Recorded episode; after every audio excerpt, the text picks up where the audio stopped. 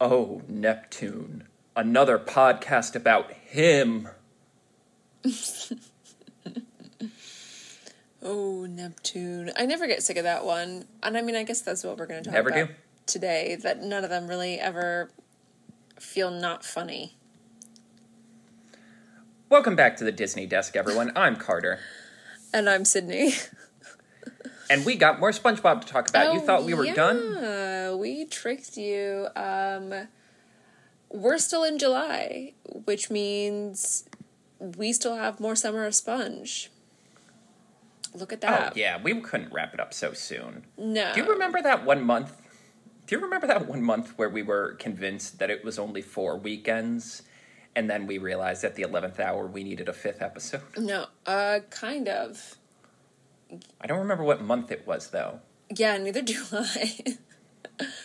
I don't remember what we ended up doing, but um yeah, we like we like to think we plan these things pretty well, but then something like that always like crops up. Right, right. Um, but yes, we have one more episode for you to wrap up July, the summer of Sponge. Um, I didn't even realize how perfect it turns out. Uh, SpongeBob recently celebrated his birthday. Yes, not not just SpongeBob, but Tom Kenny, the actor who plays SpongeBob, both had birthdays recently, um, which I saw on, on the Nickelodeon SpongeBob Instagram. Um, so yeah, it is super um, appropriate for us to be catching this um, and, and doing the Summer of Sponge and the anniversary of SpongeBob. Yeah, it's couldn't have planned it better if we did it on purpose. Exactly. Um, I probably put a clip in uh, the episode uh, bio. There's actually a very cute clip of Nickelodeon celebrating SpongeBob's birthday, where it's the residents of Bikini Bottom all singing to him, and then it cuts to all of these different celebrities and people tangentially related to SpongeBob being like, "Happy birthday!" Oh wow, that's cute. But um yes, for us like the musical and the musical and talking about band geeks were kind of the perfect like culmination, kind of Correct. like the two most SpongeBobiest SpongeBob things that have ever SpongeBobbed Mm-hmm. in one in two compact packages. And for this final episode, we thought we would do a little bit of an epilogue, kind of like a wrap up summation centered around kind of what SpongeBob's legacy is for our generation. Yeah, we couldn't help but feel, even though, as we've sort of discovered this month, how universally beloved SpongeBob is across multiple generations. I feel like SpongeBob is the one thing that that millennials should be able to claim as Right. as, as us being sort of the target audience for it when it was initially created and having like sort of grown up age appropriate with it it feels like ours and that has translated into internet language and sort of meme language spe- specifically the um the the consistency of the way that SpongeBob memes are or or that that that stills from SpongeBob are used as memes. And that being a part of like the larger legacy of the show and the way it's it's still appreciated and understood. It is a it is very pointed, and this has like been an old discussion at this point.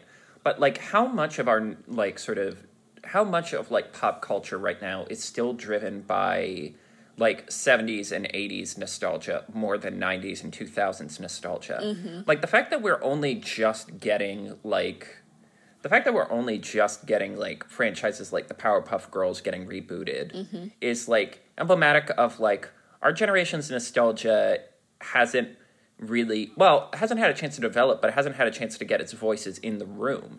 Like no we'll get more transformers we'll get more indiana jones.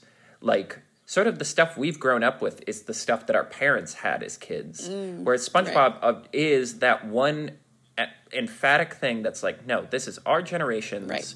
It would it has persisted it has stayed and it will continue to stay probably uh, till the heat death of the planet Exactly. Yeah. We hope. We have a lot of different ideas to talk about this episode, and we can't wait to do one more plunge into Bikini Bottom. But before we begin, it is time for another Internet Minute. All right, Carter, tell us what your internet minute is for today.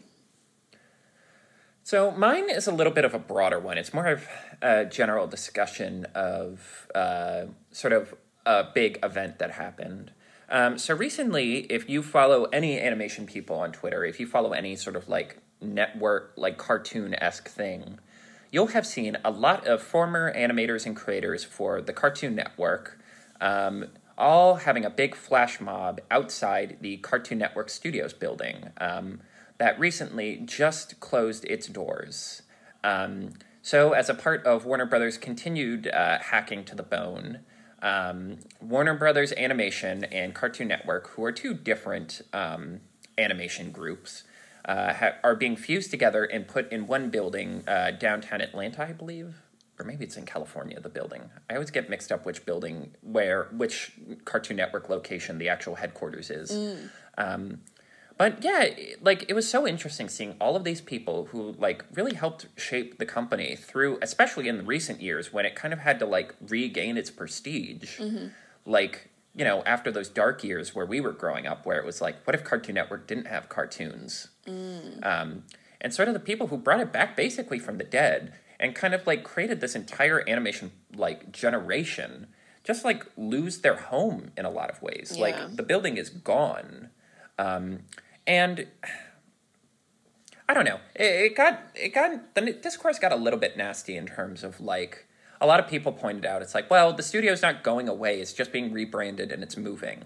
And like this is unfortunately this is like a part of Warner Brothers tradition. Like R- Cartoon Network was built on the bones of Hanna Barbera studio. Right. Like the Hanna Barbera building closed, and that's how we got the current Nickelodeon or Cartoon Network studio. Mm-hmm. But at the same time, it's like no, this is symbolic. This is symbolic of an unfortunate time in animation history where, especially for Warner Brothers, where it's like Warner Brothers' soul was built by the Looney Tunes. It was built by classic cartooning. It was built by the hand drawn arts.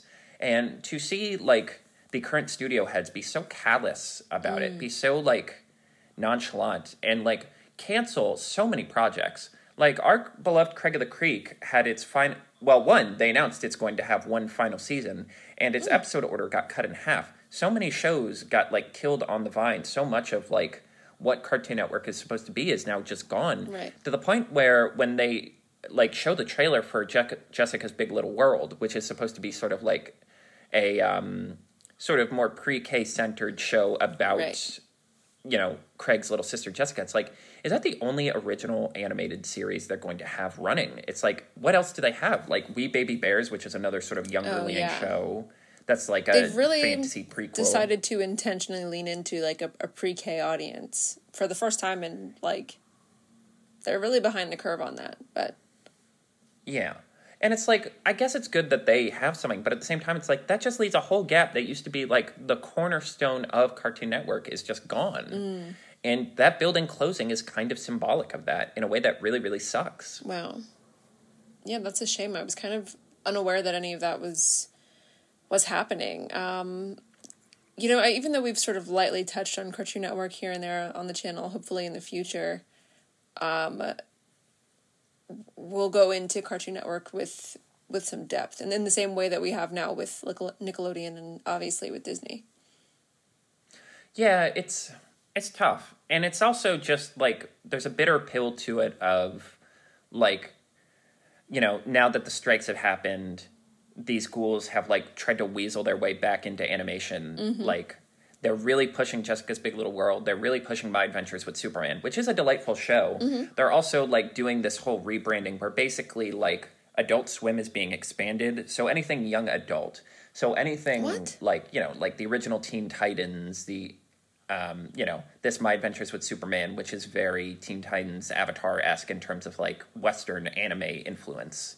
Um, like stuff like that. Hell, they're probably like even Adventure Time, like the Fiona and Cake show, which is supposed to be like a alt universe adaptation of Adventure Time, which we don't need to get into here. But basically, like that is going straight to Max and Adult Swim. Like Whoa. Basically, all the stuff that is the cornerstone of Cartoon Network is now considered Adult Swim, whereas like whatever quote unquote cart, right? Which and whatever Cartoon Network is is going to be more pre-K, and I don't know. I don't want to be so like down on it because again, I feel like we're at a time where animation is in simultaneously a chaotic, like a dire but also healthy place because the things that are getting made are genuinely great. Mm-hmm. Right. It's just there's not enough work to go around. All right, Sid, what is your internet minute? Mine is dumb. It's um it's You always say that. it's short and dumb, but good and funny and like might be conversation worthy. And you may even have an answer for this one actually. Um this is from Twitter. Um this is a tweet from one of my favorite YouTubers. Um her name's Bailey Sarian. And um she tweets out of the blue one day, "How come Tarzan never had a beard?" And then she adds, "And how come I just noticed?" And then someone um I guess I should like forward this to you so that you can see it. But someone photoshopped like body hair onto Tarzan and it and it and it poses like a lot of questions about Tarzan. um I mean like because he's not a himbo if he has a beard.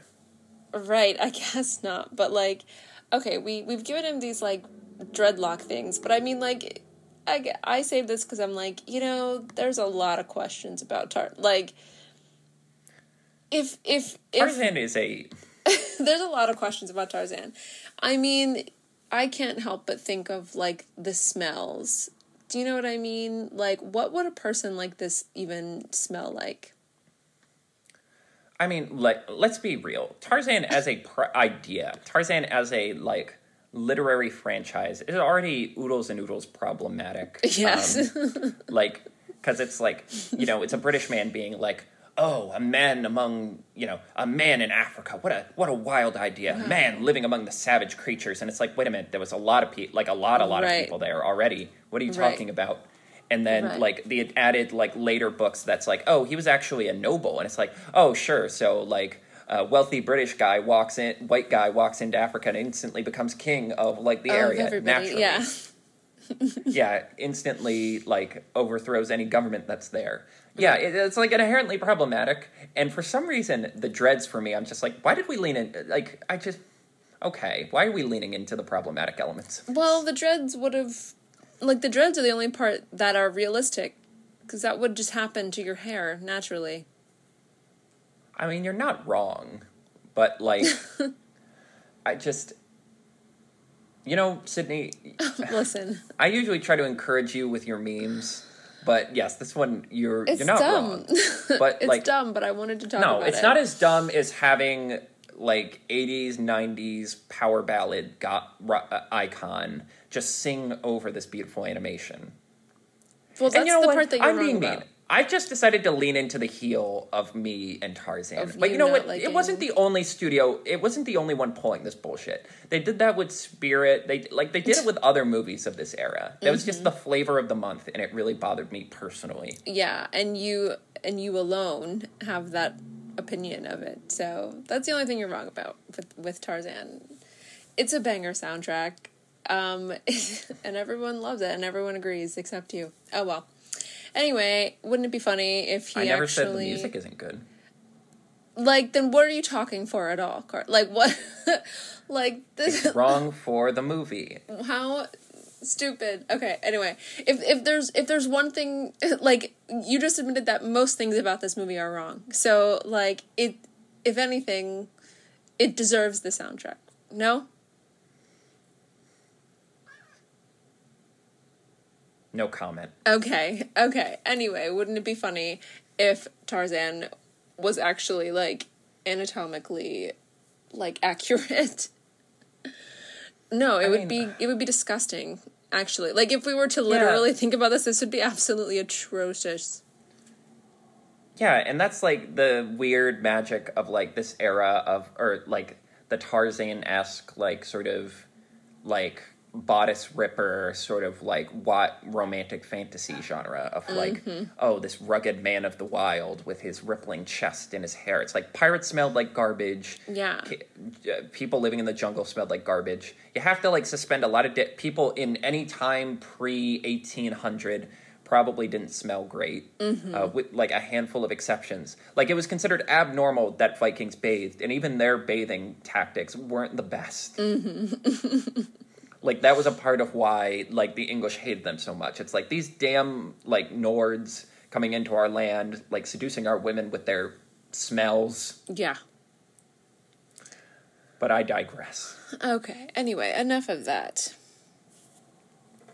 yeah let's get back let's act like adults here let's be mature grown up men and women and uh-huh. talk about spongebob squarepants Yes, I agree. And now back to your regular scheduled programming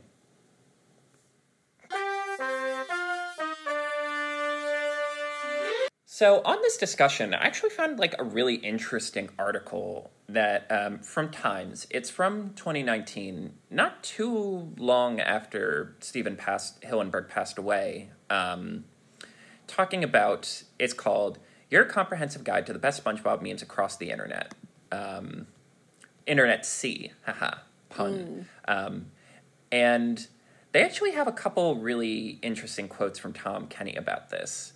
Um, I can't think of anything like it. Tom Kenny, who voiced the titular role of SpongeBob since the pilot taped in 1997. They're very relatable but good natured, and that just makes me happy. While the internet, while social media can often be a place for hate and vitriol, people tend to give SpongeBob a special, kinder treatment, which Kenny appreciates. I just love that these people are really funny. They can think of things that I would have never thought of. And a very interesting, um, uh, just to give you a sense of the scope. Because, like, may, uh, sometimes I'm wondering, I'm like, am I only picking up SpongeBob memes because my computer knows I'm a millennial and, like, choreographs it to, Right. like, cater to my specific tastes? But then I look at it, and um, according to this article, on Know Your Meme, the internet's primary database for all things memery, SpongeBob SquarePants memes currently accounts for 4,635 images. To put that in context, other films and TV shows that make common meme fodder include the Marvel Cinematic Universe, which only has 276 images, and The, The Simpsons, Office? which has 1,116. They do not list The Office. I assume that would be pretty close on that level. Mm-hmm. But like, yeah, it it fe- like it does confirm like it kind of does confirm my assumption that it really is like SpongeBob is a disproportionate amount of our meme culture right now. Yeah. Mm-hmm. And like I was there's a lot of different avenues you can take that discussion. And I guess like the first question is like why do they work so well? Yeah, I okay, so we kind of we we we briefly touched on this.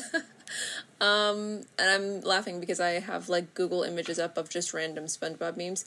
Um the other in one of our other episodes this month um with the fish like looking backwards and why Right. just the image alone.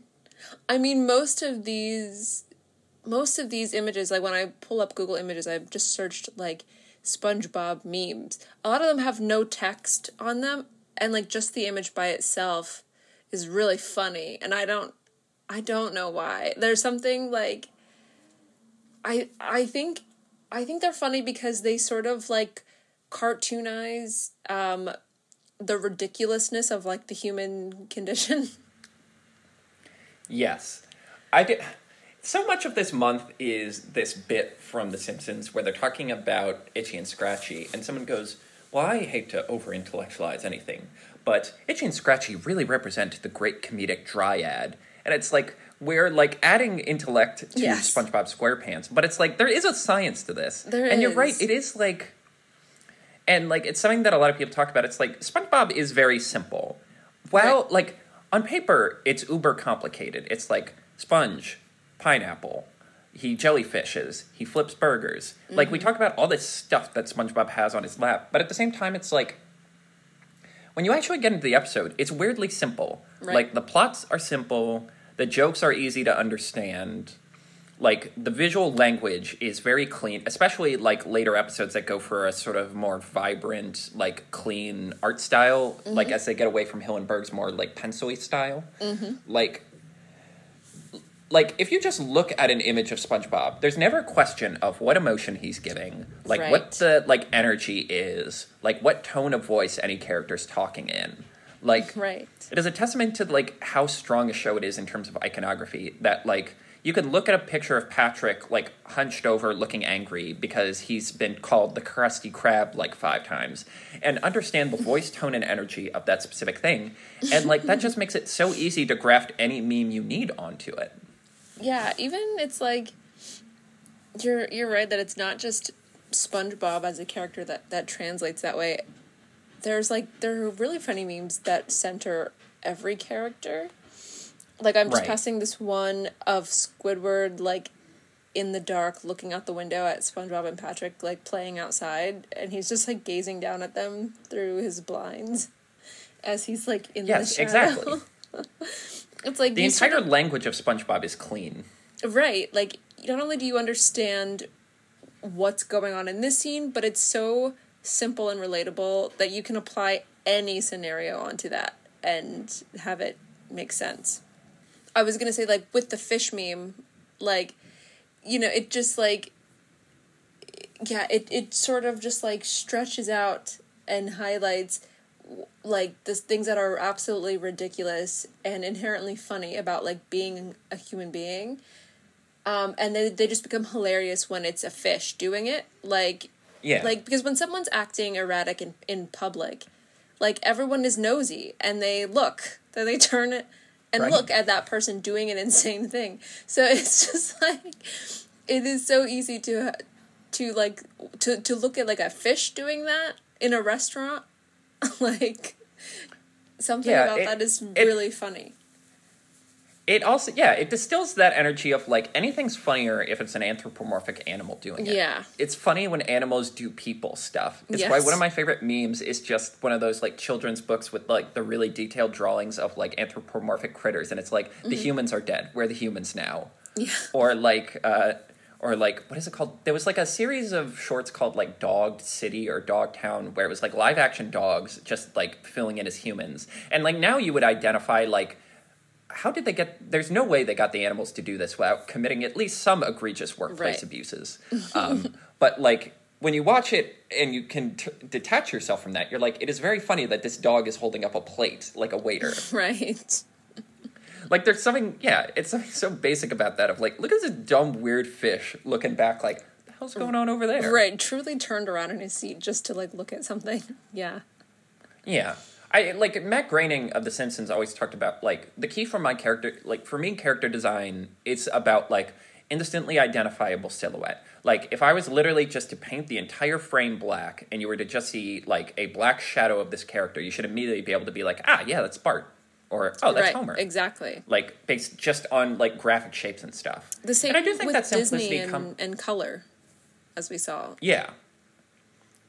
Yeah, it's their version. SpongeBob's version is like shape, and their version is color. Mm-hmm. Although, like even with SpongeBob, obviously there's like pretty simple colors. But anyway, it's also like yeah, the memes like you can get weird with the memes, but you can never get like anyone can pick up on what joke you're making pretty quickly. Like the problem I find with Shrek and why Shrek has kind of uh, turned me away. Like I've been kicked out of like the gates of Right. Shrek, it, Shrek heaven, Shrek, Shrek heaven. Yes. I couldn't think of how to smash those two words together. Is those memes get so weird and esoteric now? Like even beyond, like we have somehow gone seven steps beyond Shrek is love, Shrek is life, where they get so weird and esoteric. You have to have like a degree in memery to understand like the history of like how we got here. Where it's like, well, you have to understand, like, people really like the song All Star and thought it was really funny that he like mm. opens the door on the word some or body. And you also need to understand that people in the wake of the bad movies decided to do this whole like religion around Shrek. And that's how we got to this image. And it's like, I don't have time. I have so few hours. I am already a quarter of the way through my life, and you are wasting precious minutes that I could be spending trying to parse out this meme. I don't need that for a SpongeBob meme. A SpongeBob meme is literally like five seconds. Oh, huh, yeah i understand yeah Um, to the point where it's even like, s as I was going through like these, like this Time article shows like a lot of these iconic memes, and I was like, honestly, if you put a gun to my head, I could not tell you like how where half of these come from episode No. wise. Yeah. Which is a testament to like how funny SpongeBob is that your like brain just blurs together like This all the could be best episodes into one big like yeah, into one big pool. Like that chicken one, which kind of felt like the OG SpongeBob meme in terms of like that's when I actually started to change. notice it. Yeah, like that's okay. There, there's two here that that seem like the beginning of like SpongeBob memes being everywhere. It's the the chicken one, which I genuinely can't tell you what that's from at all. I've never seen that episode. I've I double checked and I'm like, yep, never watched that one. I have never. I don't know what that's from. It looks newer. And the Mr. Krabs in like the delirious, like in like the angry mob. Yeah. Those two, I remember being like. Which is hilarious because like for the longest time I thought it had that weird tunnel vision it does, but it's like no, The that's just something effect? No, that's somebody a added that. Photoshop effect someone added. Yeah, and that is just like the mood that stuck. But it, it would like that that message would still be there without the fisheye thing.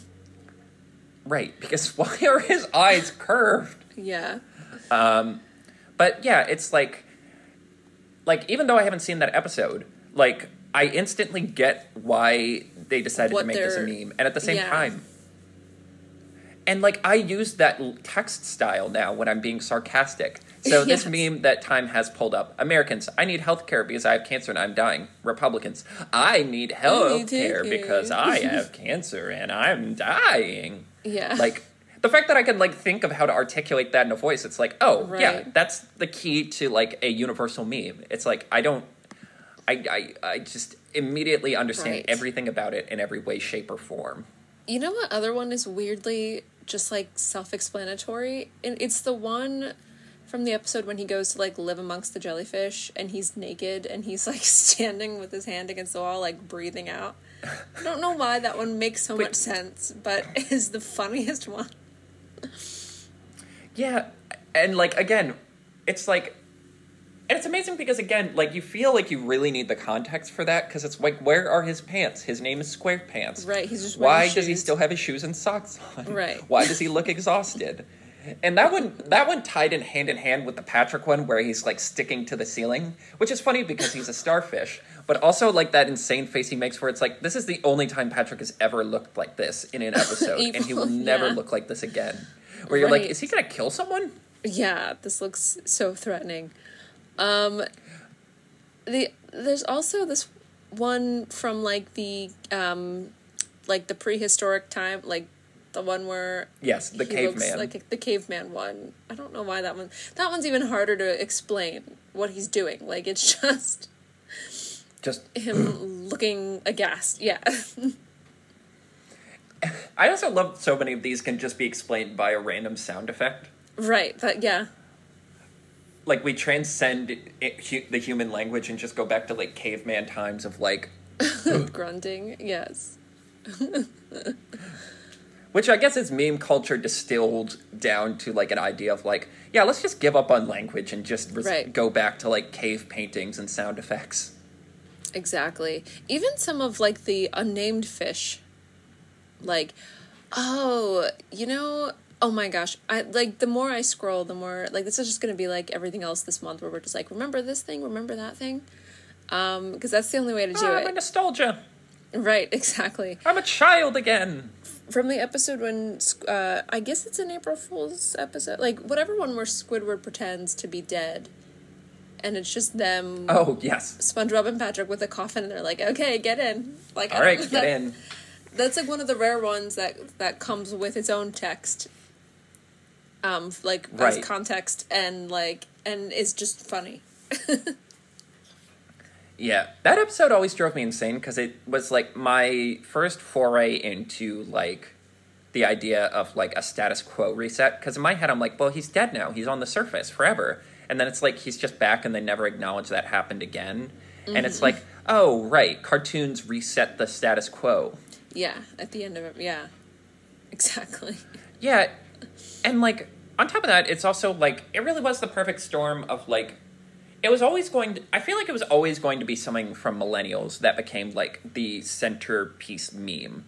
Like Right. because like we are that first generation that like knew a world pre-internet and post-internet. So like you know, it just became very easy for us to like graft whatever we had onto it. Because Mm-hmm. like Simpsons has a lot of memes, but there was like two almost two decades of Simpsons before like the internet was like social media was mainstream. Right. Like- exactly. And then like even Shrek, which is like kind of more on the line, I feel like is too like already in internet culture. I think that's a part of why Shrek gets so weird too, because it's like there's already so much meme culture built before Right. Shrek got on the scene, like before Shrek became a meme itself. Mm-hmm. That it's like it just ends up getting stuck in the cesspool like a hippo in like Right. a bunch of swamp. Like like an ogre in a in a swamp. Yeah. Oh yeah, that would have been an easier metaphor, but we never take the easy route here on the Disney desk, no, folks. we don't, baby. All right. Well, let's get the obvious question out of the way. What is your favorite? Give me three of your favorite go tos of the memes.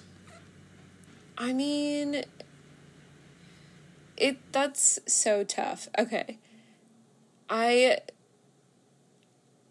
Oh my gosh, I'm s okay. So I have to the the naked one with him like out of Right. breath. Um, the one of him um when he visits Sandy's house for the first time and he's like sitting across the table from the glass of water, just like staring at it.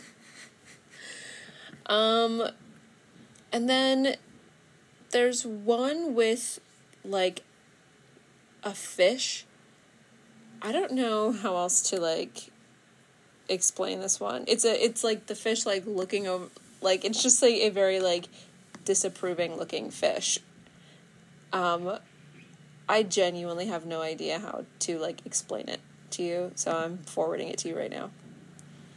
Oh God. So like I don't know how to explain it. but Oh, it's, like, the what did you do with my drink guy? Yeah, just a. Mm. Yeah, Hey. him just sort of like judgingly like looking at someone. That's, Sometimes the that's ones with the one. other fish characters are hilarious. Okay, wh- what are your favorite ones? Um, well, obviously, number one is Oh Neptune, like Oh, Mrs. I forgot Puff about that. puffed up. We use that a lot Sweat in our- dripping down her face with bug eyes. Yes, that's like just a go-to for anything.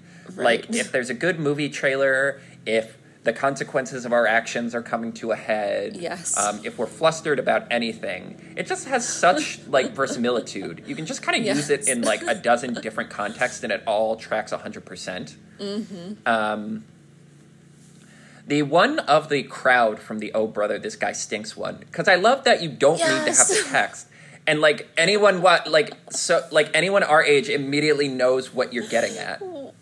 Yes. Like just understands like somewhere in that someone's going to yell, "Oh, brother!" This guy stinks. Which Um, is so and then- to like think of doing that Right. like at a live show. It's one of my favorite. Well, it's just like it falls into one of my favorite. Um, it just falls into one of my favorite sort of like humor stylings of like any like vaudeville show or like any stage show. Just like the crowd turning like riotous or like Right. getting angry, like pies being thrown, a cane getting pulled out on stage. Like that whole like that whole like sort of genre of humor is very funny to me. Right. And then obviously the no, this is Patrick meme. Because that's another one where it's like you can just say no, this is Patrick in so many contexts, and everyone will go, haha, yes, I remember that episode too. Jolly good. right. oh Um, god. I do think- old. How much of like SpongeBob's meme culture do you think? Because I talked about like I feel like a part of Shrek's sort of meme stay is like because those last couple movies were such stinkers that it's mm-hmm. like well we wanted to keep the memories like we wanted ways to like you know keep the spirit alive. I do think there's a lesser energy with that with SpongeBob because it's like we've talked about. There's chunks of episodes that we've never seen. Like there's eras of Yeah. SpongeBob that we aren't as versed in. I've Right. really been trying to go back to seasons 11 and 12, like the seasons that Hillenburg was like more hands on with post the um, second movie.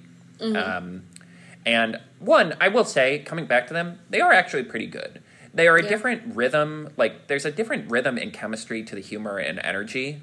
But at the same time, I'm like, this still feels like a entertaining 11 minutes of like joke after joke after joke. Right. Um, one of my favorites being uh, Patrick and SpongeBob inadvertently let Plankton steal the Krabby Patty formula, uh, prompting them to try to sneak into the chum bucket after hours to steal it. Um, and an incredible punchline at the end where they finally fess up to Mr. Krabs and he's like, Don't worry, I'll steal it back. He just goes to the edge of the chum bucket, punches through a wall, and like takes the whole safe out. Oh my gosh. And I'm like, that's Yeah. the. I'm glad they still. I'm glad the people working on it now, including a lot of the original writers who came back. I'm glad we all still understand the assignment. Right, exactly. But um, yeah, like I do think like meme culture feels like the same as like fan fiction for me. It feels Oh, like yeah. like kids playing with like the toys and stuff and making fan films where it's like it's a way to keep the toys you love still in use even when you're not necessarily getting new stuff. Right. Yeah, I agree. You know, speaking of toys, like as I'm scrolling through, I can't believe how many of the memes have been turned into like figurines and like collectibles. Yes. Well, there was a whole like That's so weird. some company as I was skimming through all this, some company made a collection that was just like memes. Like Wow. just different like Patrick with the plank nailed to his head, which I can't believe I forgot about Oh, until I, I said it out loud. Totally forgot about that. Yeah. Right? That's the problem with like picking top 3. It's like, well, you're just going to remember other ones and want to retcon your decisions later. Right, right. Yeah, like they just made a whole set of toys where the gimmick is, "Hey, you like this meme, don't you?" Right? Don't you want Which- to have it on your shelf? Which, when I say that out loud, kind of makes my head spiral. Where I'm Yeah. like, "Oh my god, we're in such a pit. Mm-hmm. Like everything's a black hole eating itself." Essentially. But at the same time, it feels less bad with SpongeBob because Tom Kenny is right. Like, so few of these SpongeBob memes are particularly mean spirited. Like, I've never seen like, because like a huge chunk of meme culture is very black pill and very nihilist Right, and right. angry. Where it's like it's so hard to be angry when you're looking at a picture of SpongeBob. Like the most you can get is sarcastic. right, right. Um, so I don't know. I feel like the reason why we wanted to talk about the memes is because it kind of ties in with like a bigger discussion about like the legacy of SpongeBob and like why it matters still and why it did matter. Yeah. So on that note, um, when we were talking about band geeks, I mentioned there was this um, greatest Nickelodeon episode or Nicktoons episodes. It was like a poll, fan poll they did late two thousand seven, and they announced it. This is like the thing I was talking about that is going to well, it's not gonna it's not gonna shock you because it's pretty obvious when you think about it. okay. Do you want to guess out of the top ten iconic, most voted for episodes, how many of them are SpongeBob? Um, this is just like across Nickelodeon. Yes, across the entire history of Nickelodeon. I mean, all of them. Honestly, it wouldn't have surprised me if it was all of them, but it is literally eight. The entire top six is SpongeBob SquarePants. what are the other two? The other two are number ten, Danny Phantom, the ultimate enemy. Really? And number seven is Avatar: The Last Bend- Airbender, The Siege of the North, which, to be fair, is like the season one finale, which is actually pretty cool. If you're gonna pick one episode from Avatar, that's a cool one. I always underestimate how much people remember and still love Danny Phantom. Right? I've like, especially for me, who's grown so out of favor with Butch Hartman and just his general Yes. oeuvre. Yes. It's like kind of wild how popular Danny Phantom was. Right. Yeah. Um, yes, so the top six are Band Geeks, Dying for Pie, Bubble Stand, goodness. FUN, Your Shoes Untied, Ripped Pants. And then Wow. number eight and nine are Big Pink Loser and Hooky. Oh, Hooky. I forgot about that one. I feel like there should be more memes from Hooky. Right? Yeah. maybe again, maybe But, like- there are and they're just impossible to assign them to their correct episode. It could be. I know the cheese one where all the hooks with the cheese. Oh, yes. is a Yeah. But it is really a hell of a thing as you look back and you're like, yeah, SpongeBob really is like one of one. In terms of like, oh, absolutely. I would argue, like, outside of like, because like Cartoon Network, and I think it's like we were talking about Cartoon Network, mm-hmm. and I think it's really pointed that like the history of Nickelodeon feels like one continuous line. Like, yes, like Fairly Odd Parents and Danny Phantom feel like they were part of two different generations. Like Loud House is a different generation than a lot of these shows, but at the same time, it all feels like it connects. like once you get past Ren and Stimpy, it all feels like a straight line. Whereas Cartoon Network has these moments of like down periods between Right, like absolutely. the Powerpuff Girls era and the Adventure Time era and the Flapjack era. Those feel like distinct times, like highs and lows, where it's like even when there wasn't that much else I was watching on Nickelodeon, SpongeBob was still there to Oh, make yeah. it feel like it was one dynasty.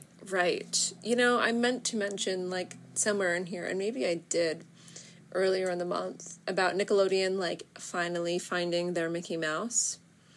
You know, is Yes. is every is every network sort of going for that? Like and and obviously he's not like a one to one for Mickey Mouse, but but like for a mm-hmm. for a for a channel like Nickelodeon, yeah, they they they somehow.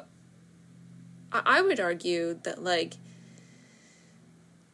the branding for Nickelodeon changed around the like the sort of needs of SpongeBob or, or like a, around the the taste of SpongeBob. I At least honestly, little bit. in I would agree with that. Yeah.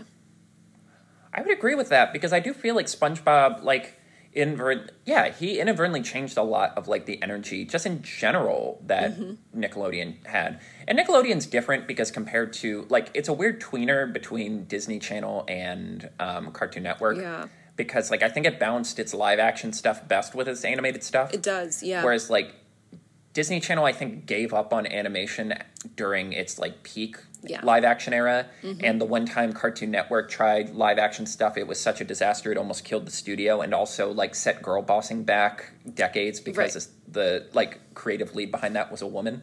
right. um, But like, yeah, I do think there is something to like every studio wants a Mickey Mouse. Every studio wants a face where it's like, when in doubt, have like a lighthouse beacon that everything else centers around.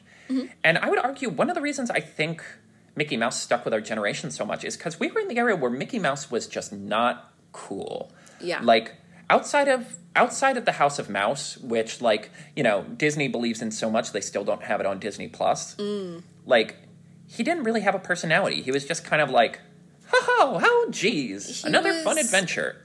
sort of a Kermit, like sort Yeah, of a like- flustered, like, oh no, I've Yeah, got to Kermit with, like- organize this. yeah. less cool Kermit. Yeah, Yeah, Kermit with less like theatrics. Like because Yes. Kermit's funny. Well, one because Kermit's just funny because he's an actual puppet and just like the oh he's just hanging out here and everyone has to pretend he's a real talking frog. right, right. And like Mickey Mouse isn't allowed to just start screaming at someone while flailing his arms. Like Exactly. you can't. They're like, no, no, he's the face of the company. He needs right. to be. He's there to deliver the magic. He needs to be- yeah, Yeah, he's there to be the mascot who leads you to all the more interesting stuff. Mm-hmm. And like when that's your mascot, that just doesn't really work. I'd argue it's a, it was a big problem with Nintendo during like the new Oh. Super Mario Brothers era, where Mario just became this very sterile, clean, like polished to a shine. Where it's like Mm-hmm. I'm enjoying this, but it's not like I'm not feeling anything. Like I'm not feeling anything unique.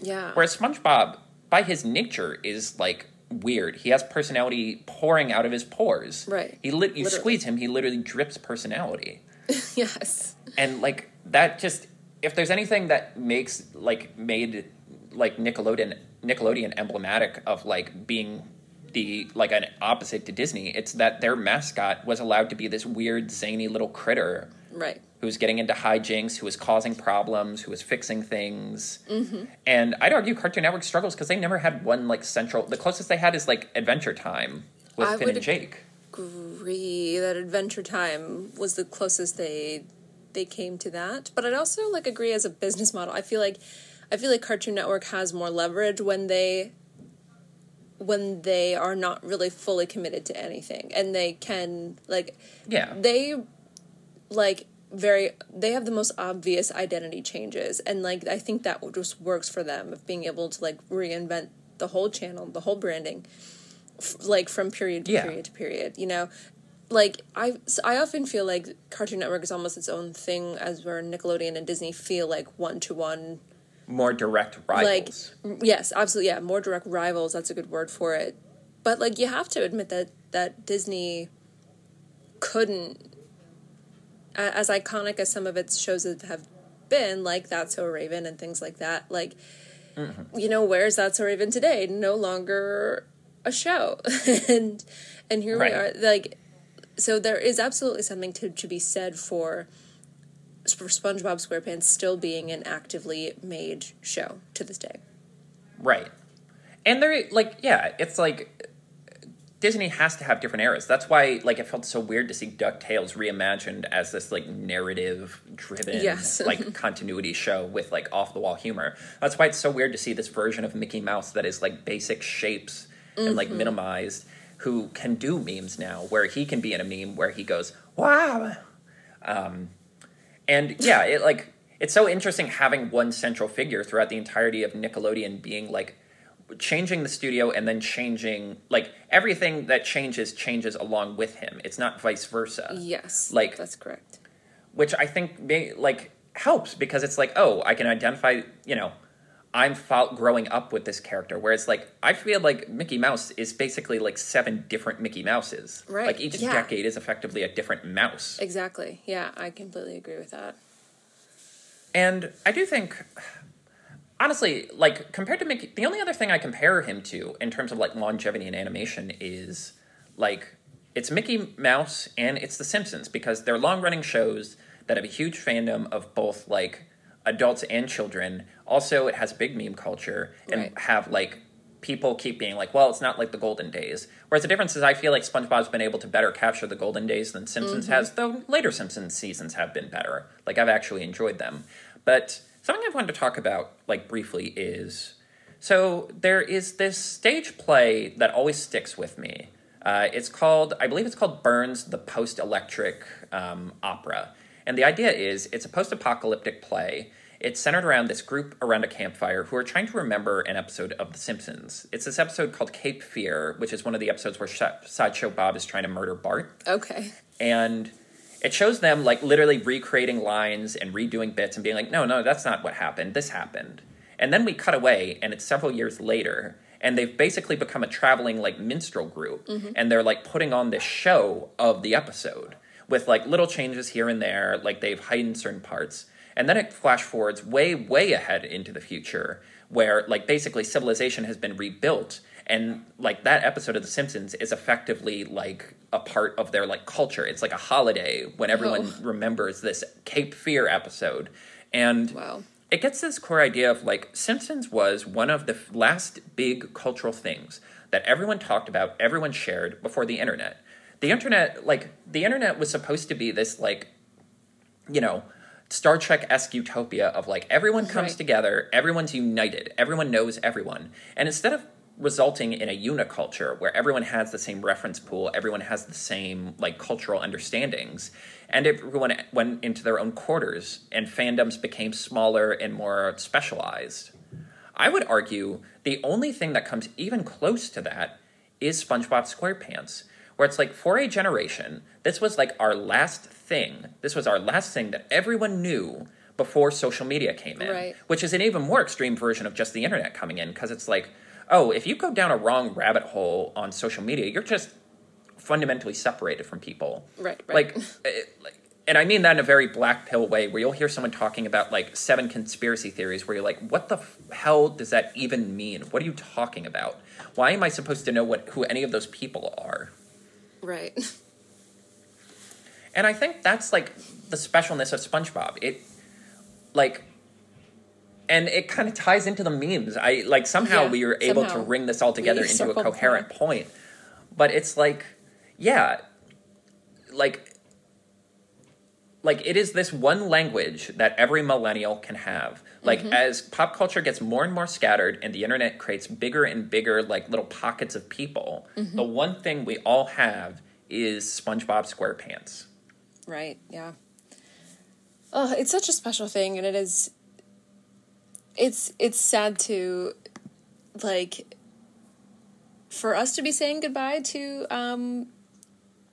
To have to getting to reminisce on this and to to reflect on like what makes this weird little show so infectious, so so special.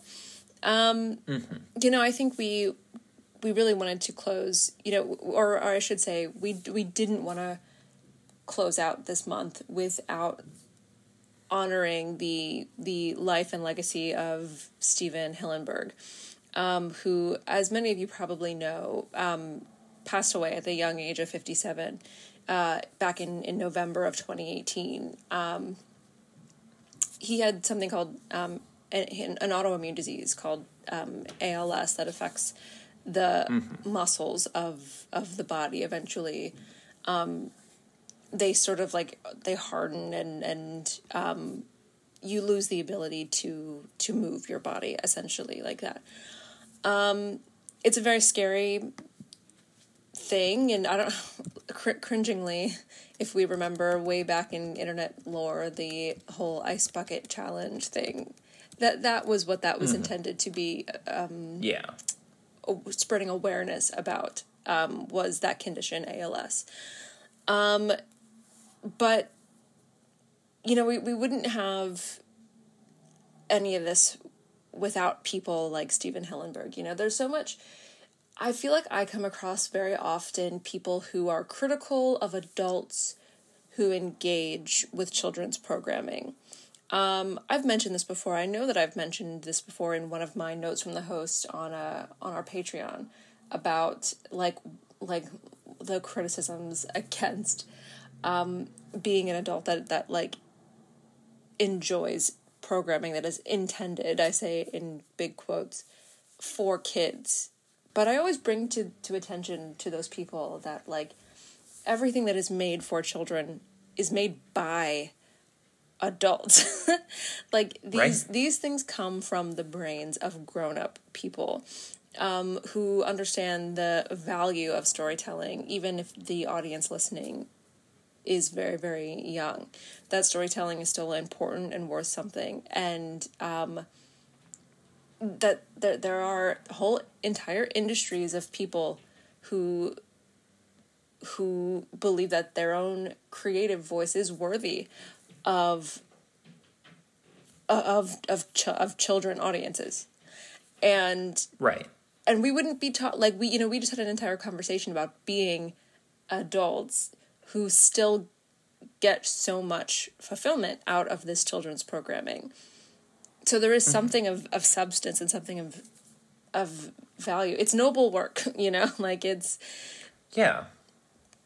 I think that's one of our mantras with this show. Like again, one of the reasons I get so worked up if I see like kids program that isn't good or like a kids movie that I think lets people down, it's like Yeah it's not an excuse to phone it in when you're making something for kids. Right. Like we were talking about how SpongeBob shapes us today, and it's like the things that we experience as children, the core memories that build the person that you will become, can and do affect you for the rest of your pardon yeah. my language, but fucking lives. Right. Like this stuff matters. You have a it's a responsibility to do right by oh, kids. Yes. Like if all else fails. Right. And Stephen Hillenburg is like at his heart, he's someone who wanted to do right by kids. He, you know, he started his career teaching kids about like the wonders of the marine world, mm-hmm. being excited at the idea of like, oh, I can teach people about this entire ecosystem, this entire universe that we still only know a fraction about. How cool is that? That like, you know, we finally, you know, we've broken the bounds of space and yet there's still stuff on our shores that we don't know about. Right. And you know his natural like creative drive ended up taking him to animation right um particularly like i don't know stephen it, it, affects me too because like you know my father had an autoimmune disease we're still dealing with the fallout of it and it's like it is scary like it's yeah. scary to see someone lose themselves like that and to think that like someone who had created so much in so little time right. truly created an empire in about three years right. jogged off and then came back just for the heck of it because he's like, yeah. you know what? Maybe I do have a little more to say, or maybe I can find some new things to say. Yeah. Especially because on top of that, he wanted to do his own work. He was work. Apparently, I desperately tried to find this before we wrapped up. He created a short around 2010 called Hollywood Boulevard USA that goes back to more of his like original art style. And if anyone listening to this knows where I can find it, please, I would really love to see it. Wow. And I think ultimately, um, the one thing I kept looking at as I was looking over all of this is um, so Stephen Hillenburg's mentor at Cal Arts was this guy Jules Engel. Apparently, apparently Hillenburg brought in just all these paintings he had because he's like, I didn't know how to animate. I didn't have any like reels. I didn't have anything. I just mm-hmm. had statues and paintings I made and drawings, and I showed them to Jules, and Jules was like, "Kid, this is a perfect place for you. You're in." I love. He Wow. didn't sound like that. He he was. I, I That's just the I think he executive was like a voice. sweet- Like, yes, that's like the old guard artist. Uh, I think he was born in like.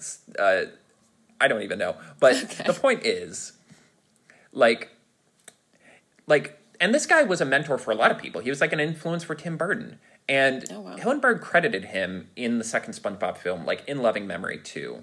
oh yeah, And I just thought about that. And it also ties in with this idea that someone presented on Twitter recently of like, we are officially at the cutoff of like the last generation who have directly interacted and worked with or were mentored by the nine old men, like the original mm. animators of Walt Disney Animation Studios. Mm-hmm. Like, sort of like these old guard, like, you know, we talk about animation as like these trees, these family trees of like creators teaching creators and like people working on one show and then getting to create their own show. More than any other like guild in the arts, I would argue animation is like it is an inherited art. It is passed down from generation. It is as close we get to like the like Arthurian knighthood of like you will mm-hmm. train under me and when the time comes I will pass the sword on to you. And there is something sad thinking about Stephen Hillenburg passing away so young mm-hmm. and thinking about like, you know, how many others he could have touched with his talent and his creative drive who won't get to have that direct interaction with him. Right, People right. like us who love this art form and want to create in this art form who have only known him by reputation and what he created Right. and not necessarily who he was as a man. yeah.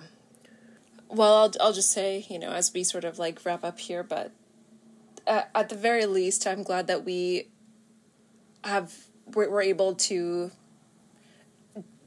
dedicate this month of, of our show of what we create of what we put into the world to appreciate him and and this big part of his legacy. There's so much to take away and as as like fellow creators there's so much to to take away from his example.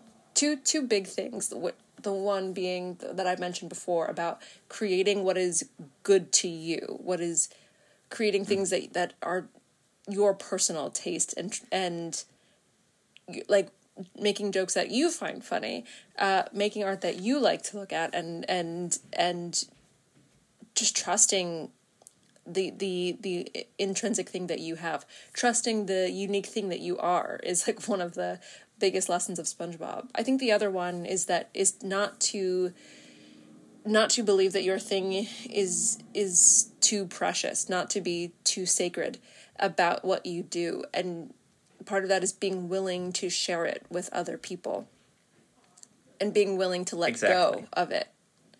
And for Yeah. him to have created such a massive empire and have made the very healthy decision to step away from it, I think Yeah. speaks to so much. yeah, it's you know, we are what you know, we are what our creations grow beyond, and he is the embodiment of that. Where there is now an effectively an entire animation studio that will per- almost certainly exist for as long as it can, based off of like his artistic vision. And yeah, at the end of the day, watching all the SpongeBob makes me feel better as a person. Like I feel Yes. better watching this. Right. Like I feel good having this in my life because it is a show that is fundamentally about like, you know, everyone's a little weird, mm-hmm. everything's a little silly. Mm-hmm. Embrace joy and embrace who you are. Be unapo- like you don't win if you hide who you are. That's correct. Yeah. Any closing thoughts as we Finally leave to the surface. As we go up that hill one more time. Um I don't know. Are you ready? Carter?